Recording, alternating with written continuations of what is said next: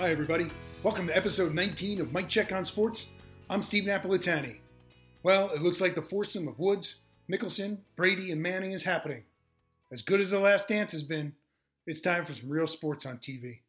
My next guest is one of the greatest defensemen in NHL history. He was the first American to win the Conn Smythe Trophy, and he is pretty much the answer to every trivia question on our Rangers broadcast. It's Hall of Famer Brian Leetch. Brian, how are you? Good, Steve. Good to hear from you. Yeah, good to hear from you as well. Uh, a lot of downtime these days. How, how are you spending your time? Well, right when the NHL season canceled, you know, I was with the Rangers there in that advisory role, and so then I went back to my home in Boston, and all the kids' uh, sports were getting canceled, and my kids, ironically, were starting their um, two-week March spring break that they have.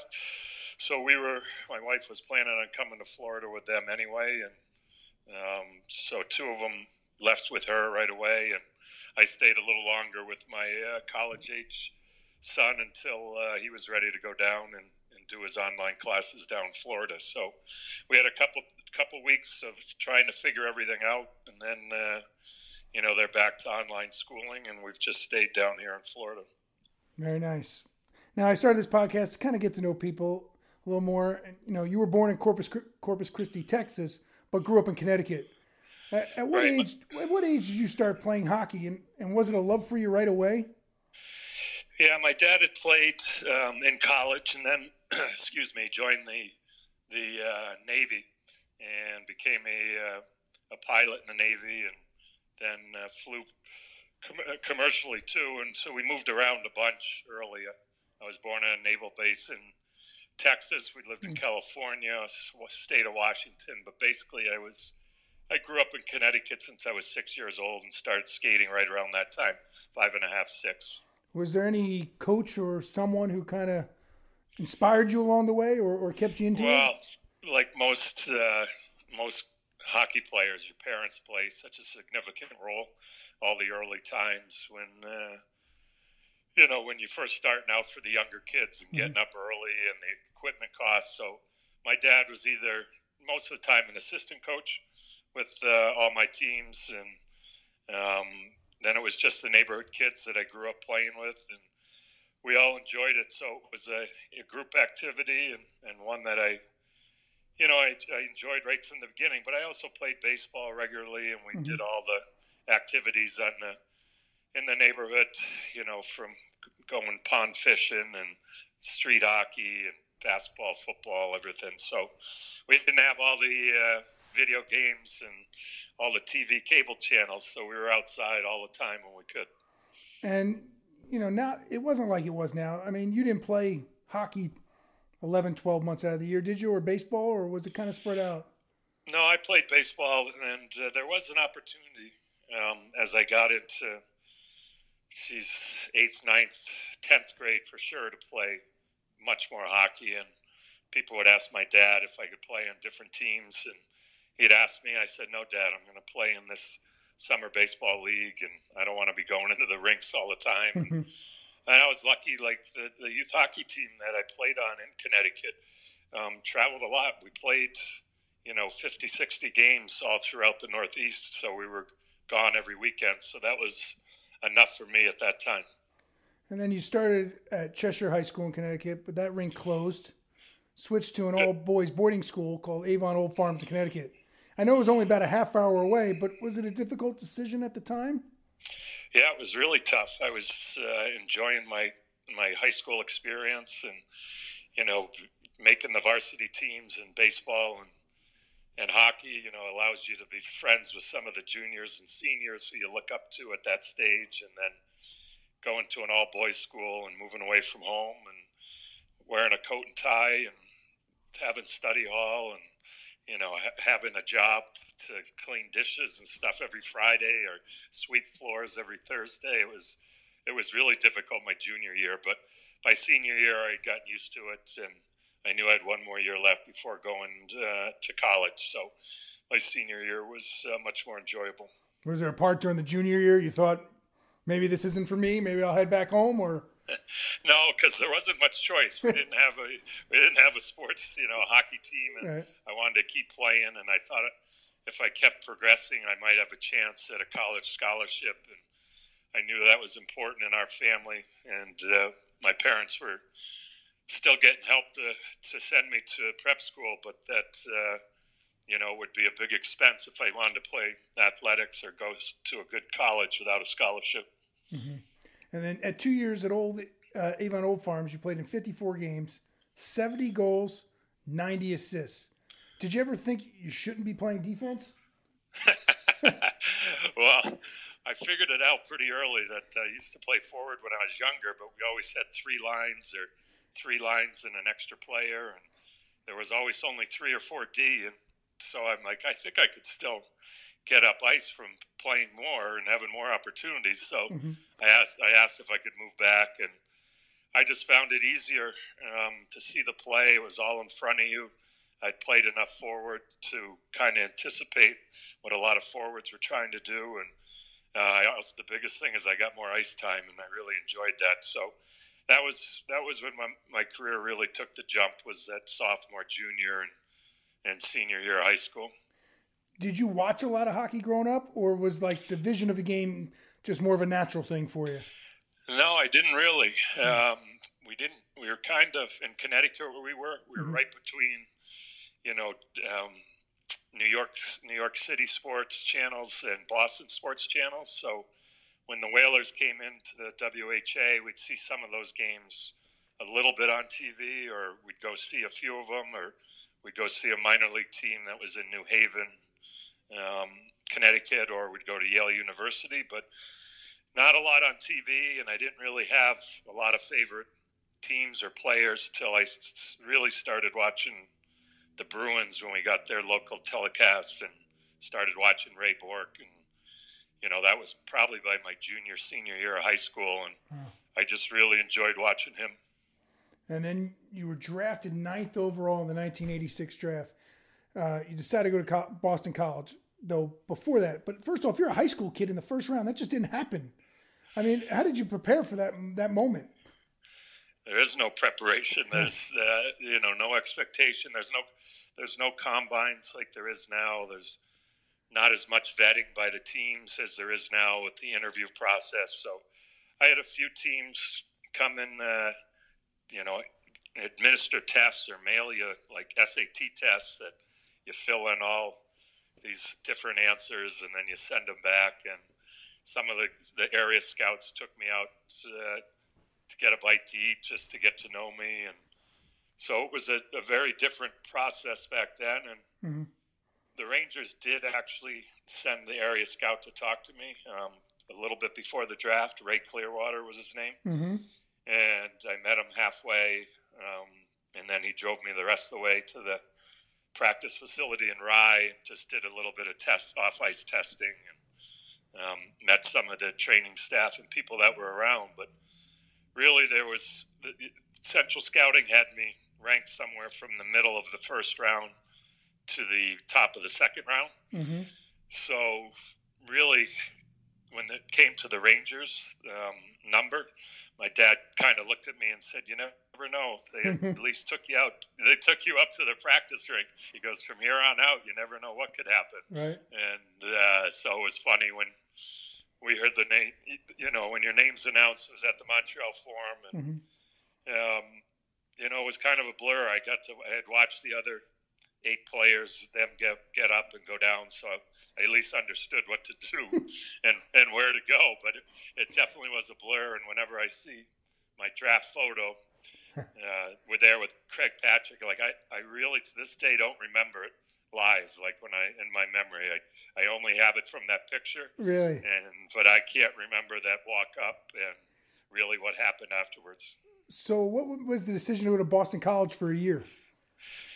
Well, number one, I had uh, a good friend um, from my school that I was at at Avon at the time going as well, mm-hmm. and uh, he could be we could be roommates together. So that was easy. I had a couple of good friends that had gone there the year before, and my dad had gone to BC um, before me and became an All American and 63. So I had I looked at a few other schools, but after taking a few visits, and I knew my preference was to go there anyway. And so that was an easy choice uh, about where to go.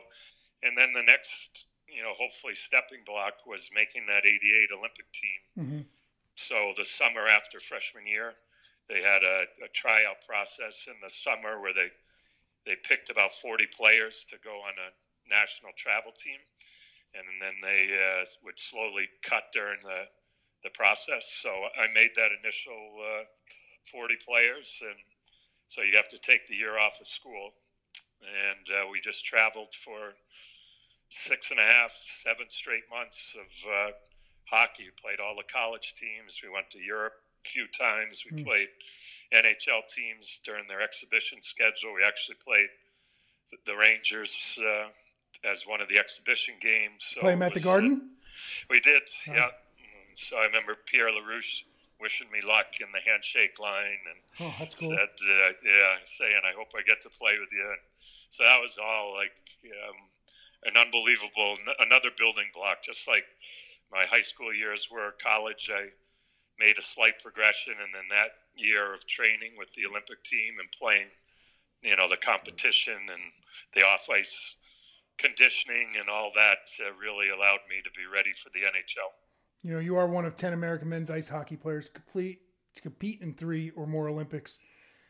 Besides the hockey, I mean, how much did it mean to you to represent your country?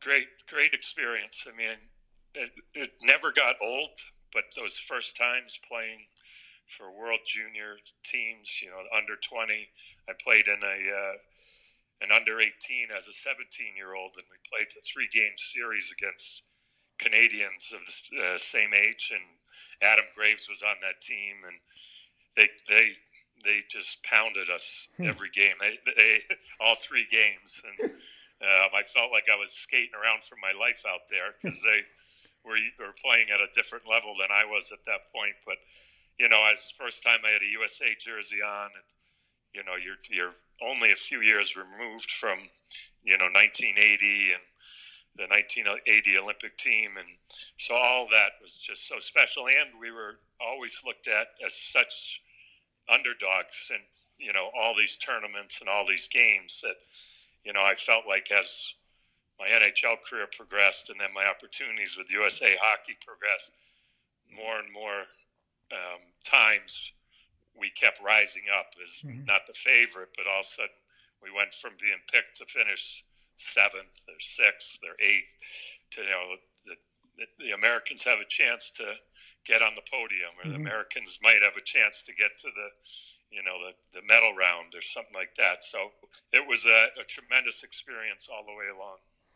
And then you made your NHL debut following the 88 Olympics, February 29th, 1988. What do you remember from that night? Well, I, I had, the Olympics were in Calgary, so mm-hmm. I had mm-hmm. flown back to New York and then got a, uh, a bus to Connecticut and picked up some clothes because my parents were still in Calgary. You know, picked up some clothes, had to convince someone to let rent me a car because I was, you know, I was only 19 years old and you're supposed to be. So one of the local deal, yeah, one of the local coaches knew a guy at the dealership, so he's he said, "All right, you vouch for him. Like you'll cover if something goes wrong." and like, yeah, I'll cover. So I drove back, got to the hotel they told me to in Armonk, New York, and then they said, uh, "Go introduce yourself to Mark Hardy. He's at, staying at the hotel too, and he'll give you a ride to practice. He just got traded, I believe, from L.A." and this was all by phone. So I, I did what they said. I went introduced myself to Mark, and he's like, he's staring at me and he goes, "Oh, all right, uh, come on in, come on in. I just got him on a phone call." And then he asked me a few questions and said, "Yeah, yeah, come on. Let's uh, we'll go in the morning. I'll meet me in the lobby at this time." So he had to practice. I think I had two practices or one practice in the morning skate. And then I went down. I just couldn't believe when I walked into the garden. I walked into the locker room, and there's the New York Rangers jersey with my, you know, with number 2 mm-hmm. and Leetch on it. You know, just overwhelming. I couldn't believe it. It was shocking. I'm standing on the bench for the anthem, and you know, people are cheering like they used to there during the anthem, and it was uh, loud and uh, just, you know, amazing. Just an amazing memory, and that one at least I remember. Mm-hmm. I, I, don't really remember the uh, draft day, but that was a real special time. Where did the number two come from? Just you know, a couple. When I was younger, I used to play up um, a year ahead mm-hmm. every other year, and so they always gave numbers out by you know who was the oldest, and they got to pick first. So number two was always just laying around. Mm-hmm. So I just uh, always took the one nobody wanted, and just was able to stay with it. A couple of years in high school, someone had number two that was older, and I wore five. But um, I guess Tommy Laidlaw had just gotten traded uh, before I got there, and he had worn number two. So Phil Esposito was the GM at the time, and remember he came to see a game when we were in the area, and he said, "Well, you want to be, you want number two? And I said, "Sure." I said, "I'll take." I said, "I'll take any number." Though. He goes, "Well, we, will save it for you. We'll save it for you." And I'm like, "Oh my gosh, I can't believe Phil Esposito just said he's going to save me a number." That'd be so surreal. Oh my god. You know, you talk about that first time you walked in the locker room. I heard Ron Greschner say, he quote unquote, he walked into the locker room and I said to James Patrick, "What? This is not going to be good." That's a true story. He's told me that a few times. Were you... told other other people in front of me. he goes, he, he, goes, he looks at James and said, "We spent a first round pick on that kid." were, were you concerned about your size and weight at the time when you entered the league? Uh, not really, because of that year with the Olympic team. Right. You know, I knew I, I knew I could compete, and you know, the the Olympics were a great experience, and I thought I was ready. I felt comfortable um, against the NHL players, even though they were in training camp and we'd been skating for a few months. Um, at the time, I, I, felt like, you know, I was ready uh, to make that jump. And then, like uh, Gresh always says too, he goes, he walked in, but he goes, then I saw him on the ice doing crossover drills and passing the puck and everything. And then I said, "Oh, maybe maybe we are going to be okay." I said I, that was the next thing I was going to say. After ten minutes on the ice, I said, "Watch out! There wasn't anything Brian Leetch couldn't do." oh boy! Fast fast forward to the 91-92 season. You go on to have 22 goals, 80 assists, 102 points, and you win your first Norris Trophy for the league's top defenseman. I mean, these are forwards who numbers who play in the NHL for years who don't get these numbers. What, what was so magical about that season? Well, I think that was the year that uh, Roger Neilson put. Um, he played uh, myself and Beukeboom a lot with Messier's line. Mm-hmm. We, like we we almost went out. I'd say eighty to ninety percent of five on five play with that line.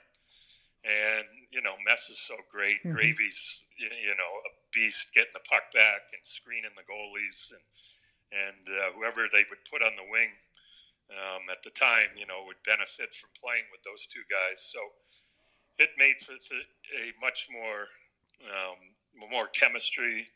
You're playing with the best players on the team more often, and then you're out there for every power play. A lot of times they said if you feel okay, stay out for two minutes on the power play. so you get it, you, you pick up a lot of extra points in the power play just trying to get it through because Gravy's in front of the net. So mm-hmm. I'd say that's why I had you know the most points uh, would be that season when you're when they're mixing you around and sometimes you're playing against the other team's top lines and you're with the checking line. The offensive chances are going to be less. So I attribute it to that playing with better players more often, you know, being out there for the power play uh, the majority of the time. What made that chemistry with Jeff Beukeboom so so well? Well, because all I had to do is convince the guy coming down on me not to go wide and to go to the middle, and then Book would come through and and it'd be a yard sale, like Richter would say. There'd be gloves and helmets going everywhere. And, I'd just pick up the puck, you know, that was laying there and, and go from there. But um, I think Book was great because of that. You know, the game was definitely different there, and there was mm-hmm. A lot more toughness and when hitting, and you know, the the refing was uh, a lot looser. things that were called and weren't called. So to have someone that uh, you know that looked at their value to the team as providing all those things, while I could. Uh, try and be the guy that got up the ice and moved the puck or you know was able to, to get up and, and make a play or intercept a play, knowing that I had a safety valve there. I think that was uh, a big part of it. And you know, he he always played his best in the big games, which mm-hmm. was, you know, like whenever we played Philadelphia or we'd have, you know, big game against the Penguins. Really, those were his best games. If we were winning and blowing someone out, you know, Book might not look as good. You might not notice him because the other team wasn't putting the pressure on. Mm-hmm. But when we got when we got into those physical battles and those tight, tough games, man, five on five and penalty kill, he was not fun to play against. Then we get to the 93-94 season. Well, was there a change of culture that year in the room that really made things become what they did become? Uh, which year, Steve? Uh, 93, 94. Um, no, I don't think it was culture change. You know, Mark had done a great job um, the day he came in, um, creating that environment um, right from the get go. Um, so I think, you know, Mike Keenan has a different style for sure. I think most of the players were somewhat prepared after, you know, hearing about his reputation through the years. Um, and when he came in, you know, some of us, uh, it was different than we expected, and a lot of guys, it was to them, it was as expected. So, mm-hmm. you know, there was there was definitely some uh, a learning curve when it came to getting used to a new coach, but we had great leadership. Um, we had one of the best players in in Mark. You know, we had great goaltending, and we had uh, Sergei Zubov just breaking on having his breakout year. So I, I just think there was good players that, you know, we we worked hard, and you know, two years before that we were President's Trophy winners mm-hmm. too, and you know we took a, a, huge step back the next year, and I went through some injury issues. A lot of injuries, then, right? Yeah. Yeah, and then we, you know, we had a good summer to get ready, and I was healthy that summer to be ready, and so we struggled a little at the beginning, but then we got off and running, and you know we felt like we were back to where we should be. Uh, was there a point where you said to yourself, or to maybe Mark Messier, like this could this could be something special here? Well, I think we felt that the two previous years. Like right. we felt, you know, Mark Mark was an immediate difference maker, attitude wise and just confidence wise to everyone in that room. You just looked, you know, at the stall next to you, or someone would look across, and there's Mark Messier. I mean, we'd all seen him win five Stanley Cups and MVPs, and be heart and soul guy, toughness, and now he's wearing a Ranger jersey, and he's doing the same thing for you. So it's it's hard not to fall in line, and it's hard not to try and. I mean, Mark does a great job of not he makes you accountable so that you don't want to let him down. I think that's what great leaders do. Mm. They don't lambaste you and tell you what you're doing wrong or whatever. They they lead, they do the right things, and then they do it on the ice. And you know they pat you on the back when you do something right, but then they they make you feel like you don't want to let that person down. I think that transfers to good coaches too. And um, but Mark was excellent at that. So I, I just think that was. Uh, a carryover where we believed we should be. And in December that year, I think we went on a, a, a, good winning streak, or we had some ties in there. But Mike Richter didn't lose for 15 or 18 mm-hmm. games, and um, you know, December, I think we kind of hit our stride.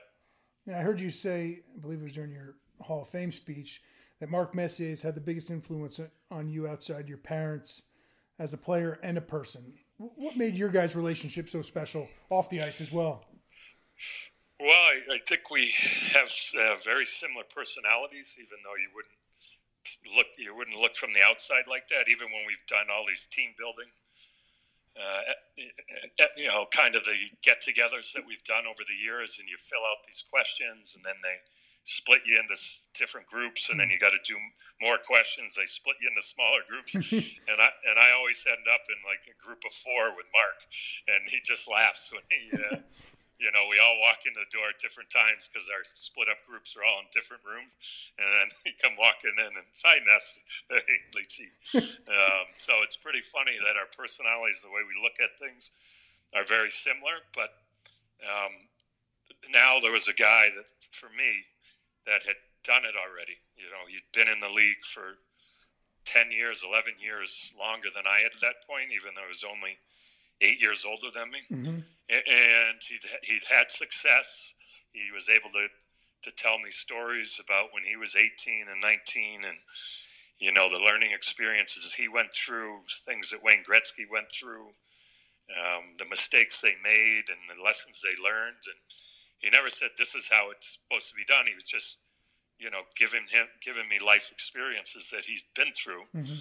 and then his his approach to to teammates, to support staff, management, wives and girlfriends, and the inclusion, and the way he treated his family, and um, it was really it was really a fun thing to watch from the outside, and something that I wanted to incorporate into my life and into my game about the way um, he treated people and about the way he went about both on and off the ice. Hmm. So you guys end the 54 year drought by winning the Stanley Cup. You're named the first American born player to win the Conn Smythe Trophy as the playoff MVP. Did you realize the impact of that at the time of the winning the Conn Smythe?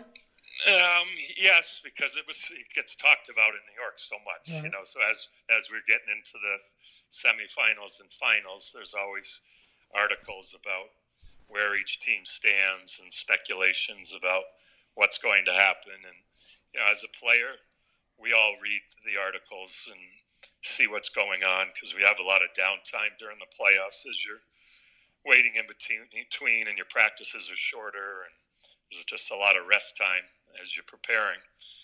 And uh, it, it's it's nothing you really think about accomplishing because it's how hard it is to actually get to the finals and then win the finals. So that's really where your uh, where your worry goes into and your excitement about thinking about winning goes into. So uh, when it happened, it was great. It was nice.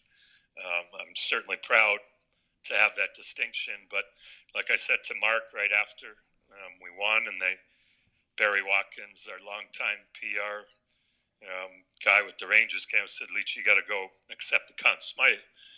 And so I said, hold on a second. I went to Mess. I said, Mess, can the whole team come up and get the? Uh, hmm. And he goes, and he goes, no, no, no. He put his arm. He said, he played great. He goes, you won. We'll celebrate with the cup in a, in a, in a minute. And so uh, I went great. up there and yeah, I got to grab the Conn Smythe. I picked it up, took a picture, put it down, and then I think I picked it up one more time uh, during the parade. But otherwise, I never picked up the real trophy again. It would you can't win with an individual. I was certainly proud of the award, but um, you know, it's it's something that you win with the team, and the fact you get recognized as a player is nice, and that the first American, I'm proud of. Um, but I'm certainly more proud of being a part, member of that team. And then you get to parade day. Was it everything you'd imagine? More? I mean, that, that was crazy. No, it's the one thing I think most of us would say that it was beyond our expectations. And if we could just, if we could have one day over, I think we'd take that day over the game seven victory. I think we, as we were all so tired and beaten up over the game seven win in the two months, but a couple days of rest, and then you know, to just it's amazing. The New Yorkers came out, the uh, warm weather, the roar of the cr- the crowd coming down the canyon as they know the procession starting, and it it was like being next to the ocean. But we didn't know what it was. But it was as we started the procession, they all started cheering, and the noise started rocketing down hmm. the uh, the streets, and amazing. I mean, that went by quicker than I imagine. It was probably a forty-five minute or hour parade, but it felt like 10 seconds. It was oh. awesome. Awesome. I can't even imagine. I can't even imagine. Is there another season after 94 where you look back and it kind of eats at you and you say, man, that could have been another cup winning team? Um, yeah, you always would like a few of those years to have some of the same players back, but we kept trying to find that right mix again. Mm-hmm.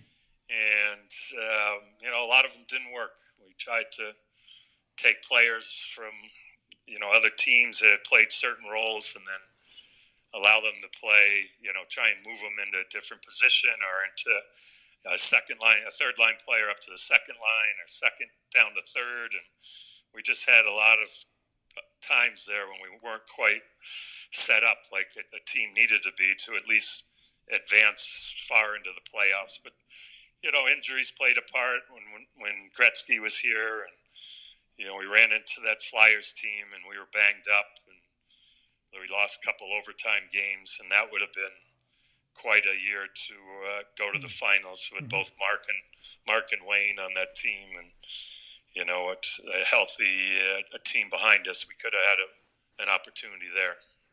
Then you get to the 2003-2004 season. How much did the rumors weigh on you during the season, knowing you know you didn't have much control of staying in the place you wanted to be? Um, yeah, no, I, it's not something I go into too much depth with because there's uh, some things that go on behind the scenes that uh, you know I I don't like talking about. So um, I didn't think I was going. Nobody had talked to me about anything, and um, you know, rumors I'd been in rumors before, and so I just I said until someone comes and says to me, "This is the direction we're going," I just assume that uh, you know that I'd be there. Um, so I, I, was shocked and really, you know, deeply hurt um, the way it happened and when it did happen. And then you get to Toronto. Now you're in the playoffs. Was was it good to be in the playoffs again?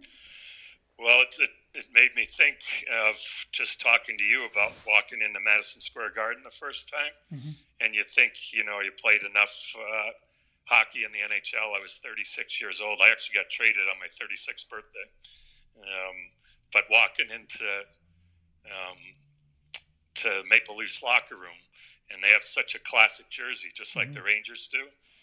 And Wade Belak um, had number two at the time and I never had to ask them. You know, I never called them.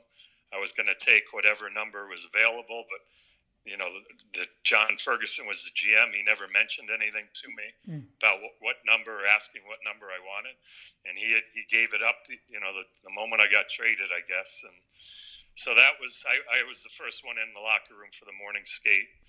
Um, that my first game the next day after being traded, and I wanted to meet everybody as they were coming in mm-hmm. because mm-hmm. I only only knew about a quarter of the team, and I was also nervous, and so there was nothing I could do except might as well get to the rink early and start getting prepared, and then meet everybody as they came in. So uh, it was a veteran team. They they treat players as an organization just like the Rangers do, top notch, from all their travel to their locker rooms, their setups with everybody, um, training staff, all very respectful, and they're a veteran team. So it was really very seamless uh, from that regard, and and a lot of fun. It was my first experience with that type of fandom for um, a hockey team. You know, it was mm-hmm. kind of be kind of be like the, the Yankees, I would assume, right. or you know, a Giants player. And we have diehard hockey fans, but we're you know, our hockey fan group is small compared to what it's like in Toronto. So I don't know if it would be as fun to play in, in that atmosphere for a, a, a, long time and not be successful. But uh, and I, it was a real honeymoon period for me because I only had the 17 regular season games and two two month two week, two rounds of playoffs. So we had Glenn Healy as one of the main announcers on the Canadian Sports Network, or we had Nick Kypreos, both 2 mm-hmm. guys from our '94 team, doing annou- doing announcing. We had Neil Smith as a guest announcer. So, you know, these guys would do nothing but build me up. You know, if I had a bad game, they wouldn't say anything, and uh, it was a real honeymoon period for me. So it was a great experience. I, w- I was actually really looking forward to going back there because I had a year in my contract. Mm-hmm um, and the lockout wiped that whole thing out. So that was disappointing because it was a, a, really good experience with a really good group of people. And then following the lockout, you signed a one-year deal with the Bruins. Was really, you know, being a Connecticut kid, having gone to BC, was really that the only spot for you to keep playing? Um, no, I think I, I, knew I definitely wanted to play after the lockout. Mm-hmm. Um, you know, I was hoping that the Rangers might call and you know see if I was interested in coming back, but that never happened. And so I didn't really feel like traveling. Um, I was used to the East Coast. after all the years in New York and playing in Toronto, and you know, you make a couple West Coast trips, and Right. you know, for an East Coast guy, it sounds like a big deal, but Right. uh, when you play in the other the other places, like they're they're traveling like that all the time. Right. I know as you get older, and I had a young family, that I would rather have been uh, somewhere where the travel was easier. So the fact that Boston um, wanted me to go there was perfect. Yeah, I didn't really negotiate with anybody else after Boston said that they were interested in having me play there. And it was inve- inevitable that your number was going to hang in the garden rafters. But how surreal was that moment? Yeah, it's nervous. It's a nerve wracking time. I, you know, I'm not a big, well, nobody's a big public speaker, and you want to have uh, express the gratitude and how thankful you are to a lot of people, and you want to get it out uh, in the right way. So it was very stressful leading up to it, but again, the Rangers, unbelievable job of taking care of all the ticket requests and you know setting it up and Jason Vogel was working uh, on all the tickets with me, and there were some great people that just said, "Here, Leetchy, write down all the names. You know, we have all these different tiered seatings, and you tell me, put this group in this type of seats, this group in these seats, and so that was great. You know, it was nerve wracking going down to the locker room and going in the room, but walking out there when everybody's, you know, there to to listen to what you have to say and to just say thank you is uh, it was a tough thing. I was very thankful when it was over to really enjoy it, be able to see my friends and family, and it, they, we kind of incorporated it into a weekend. I believe my night was on a Thursday night, and a lot of friends that came down and family ended up staying, and we did a uh, remembrance. Uh, um, night for one of our friends that had passed away in 9-11 and we did that on the weekend so we had this big group of people that were celebrating you know multiple you know, occasions and remembering you know good times with good people and we were able to share share that all over multiple days. So it wasn't just one night and it was over. We were able to make that uh, two and three night experience Just think, Espo holding out, holding number two for you, then to the garden rafters. Yeah, it's a, you never, you know, you don't. Nobody thinks about those things when you're young, but Right. uh, you, you look back on it, it's you realize just how fortunate you were. In 2009, you get inducted to the Hockey Hall of Fame. How did it feel to be a part of that group? It was great. I didn't know what to think uh, about the Hall of Fame. You know, whether I was going to make it in or, or ever get in. And some people would tell me, "Oh, yeah, you're sure you're going to get in." And some people go, "Hey, I never know. It's just a small group of people that pick uh, for the Hall of Fame, and sometimes it's a strong class." And uh, some people would say, "You- "You're eventually going to get in." So once I got the call. Um, I believe it was Pat Quinn that gave me a call and uh, said congratulations. And I was driving to my home, so I pulled over and just uh, sat on the side of the road there for a second. And said, "Wow, that's uh, that's one of those forever, you know, moments that uh, you remember the call and." Remember that feeling of, of being singled out because you know your career is over. You're three years removed. You're moving on in your life, and now it's a you know a remembrance and another special occasion. So the whole weekend in Toronto was great.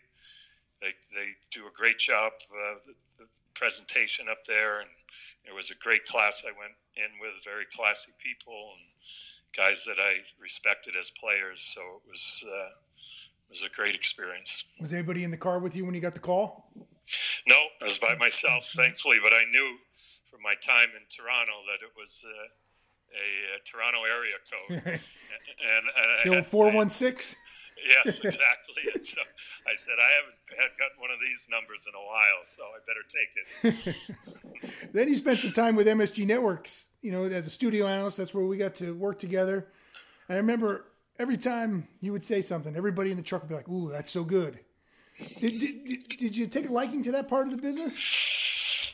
You know, I, it, what I found interesting is I liked the team atmosphere again. There was a mm-hmm. good group of people there, and everybody was working together. And you know, trying to do the best broadcast you could. And I enjoyed afterwards when, you know, everybody's like, oh, I, I, I messed up there. Or, did you see the angle I had wrong there? I couldn't believe I said that. And, and just everybody, oh, no, you didn't even notice it. You know, everybody's trying to build each other up or say, yeah, don't, don't let that happen again. And so that was fun. Um, I found it difficult at first trying to, you know, there's, it's hard for me to be, uh, to say things in a short amount of time that you have.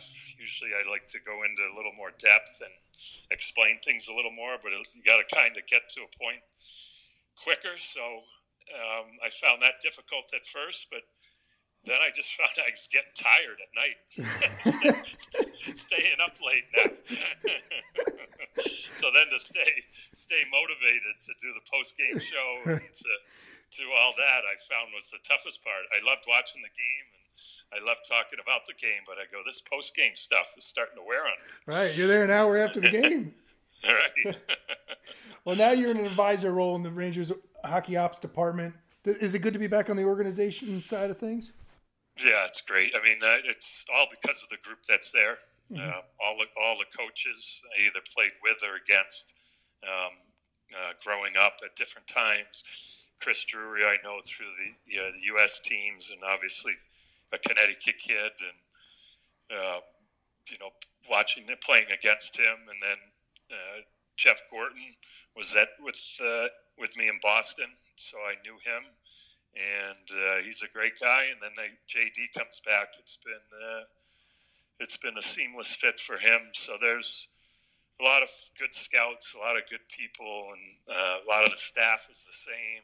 Jim Ramsay, the trainers. Mm-hmm uh, Acacio Marques. Like there's a lot of uh, familiarity um, that's always been there, and they're all people that I enjoy being around. So it's fun. You know, I, am a different voice, a different set of eyes for the coaches. Um, I can meet with the players and you know either give them a pat in the back, tell them what I saw that they're doing right, tell them you know if they're struggling, you know what I did when I was struggling, how to get out of it, just some small things. And, um, you know, I don't, for the coaching, I don't really get into any X's and O's with the players because they're getting coached every day and they don't need to hear it from an outside person. They mm-hmm. need to hear more of a, a pat in the back and a pick me up. And then for the coaching staff, it's just, you know, where I see players fitting and what should be going on and anything I can help uh, Chris Drury and Gorton with, with looking at uh, tapes or looking at younger players or doing everything. So it's a good fit for me. They're very uh, flexible with me on um, when I'm around, so I can still coach my. I still was able to coach my kids in their sports um, back home. And That's great. I never never really went on any of their road trips, but I made. Uh, you know, probably 80% of the home games and was able to be around a bunch of practices and it's been uh, it's been a great experience. Three-time Olympian, Calder Trophy winner, two-time Norris Trophy winner, Stanley Cup winner, Conn Smythe winner, U.S. Hockey Hall of Fame, Hockey Hall of Fame. When you look back on what you've done, what what comes to mind? Well, the Stanley Cup always right. is the first thing, and it's uh, it's I was you know you look back on your career. I only made one finals, and you know to win it and to win it in New York and after all those years 54 years and the um, closeness of the team and the closeness that we had with uh, New York City and Ranger fans during that time just immediately stands out and, and everything else is great experiences you know we won a World Cup uh, in 96 it was a big win for a U.S. team but that's a short amount of time. And you know, we were we were together probably for six weeks, eight weeks, and and that's over. So, and individual awards, they're always nice because it means you're contributing to your team. But the team success and being able to share that was uh, by far number one. And what motivate mo- what motivates you on a daily basis now? Uh, excuse me, Nap. I missed that. So, with all these accomplishments, what what motivates you on a daily basis now? Well, number one, still to be a good dad, yeah. you know, and, and, a good husband. Uh, that's uh, seeing your kids grow up and being good kids. That's what I always say to them. You know, they've sports they've been. Uh, sometimes they've been in the bottom third skill wise of their teams, or been on a JV team, and uh, but they've always they're grown up as good kids, and you know when they get down on themselves, or you have to get on them a little bit. You know, I always remind them of that later and everything. I go, hey, you're a good kid, buddy. Just this is what we got to do. You know, we got to get this done. Or we got to get back in line. So um, all the other stuff, your family, your, your friends, and you know, being part of the uh, Rangers and all that, uh, definitely um, is enjoyable. It's something that I do because not because I have to, um, because I want to, and so um, just the day to day, being able to watch your kids um, progress is is the most fun for me. Well, Leetchy, I appreciate you taking your time and chatting with us, and so many good stories. And hopefully, everybody stays safe and well by you. And uh, it was great catching up. Yeah, same to you, Nap. It's good to talk to you. All right, be well. Okay, take care. As great of a hockey player he was, Leetchy is 10 times the person. It was so great catching up with him. On the next episode of Mike Check on Sports, bang! It's the voice of the NBA, Mike Breen. Take care, brush your hair.